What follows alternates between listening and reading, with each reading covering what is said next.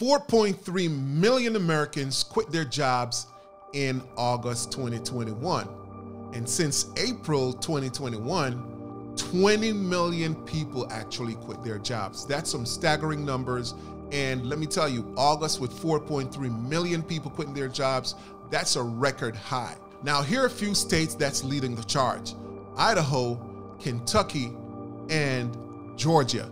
Let's just say Atlanta. Other states that's right behind will be Florida, North Carolina, Texas, Oklahoma, Arizona, Tennessee, Illinois. Now let's get into a few reasons why people are actually quitting their jobs. One reason is people don't want their lives to revolve around a job anymore. Another reason is in 2020, when COVID 19 hit, in the heights of COVID 19, a lot of people found different opportunities to work for themselves and become their own boss. A whopping 106 million people are now trading in cryptocurrency. 1.4 million startups got registered in the US in 2020.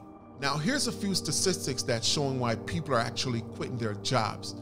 40% says it's because of burnout. 20% says the workforce is lacking flexibility. And 16% of employers did not support people's well being, which means they're all about themselves and the bottom line. And stats are also showing that 95% of Americans really want to quit their jobs this year. Now, I actually took a look at Indeed.com to see what's going on out there in the job market.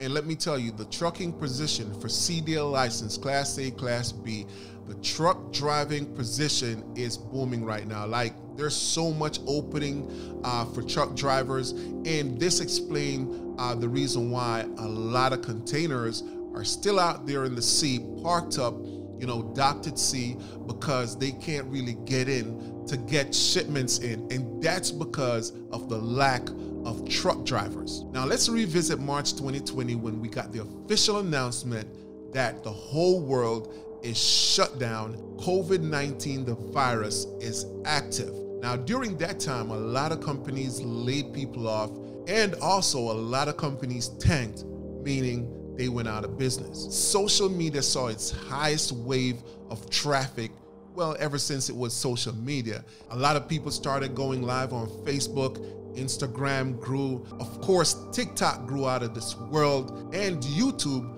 saw its highest surge ever. How to became the highest searching starting point of any topic. How to do this, how to do that, how to start this business, how to start that business. This only means a lot of people are searching for ways to become free from their employers and start their own business. YouTube also saw an increase in people becoming content creators. People are looking for work life balance, and Americans are tired and fed up of being slaves to a job system that holds them hostage from 9 to 5 p.m. But guess what? You got to get up early in the morning, drive to work in traffic, and also drive back home from work in traffic.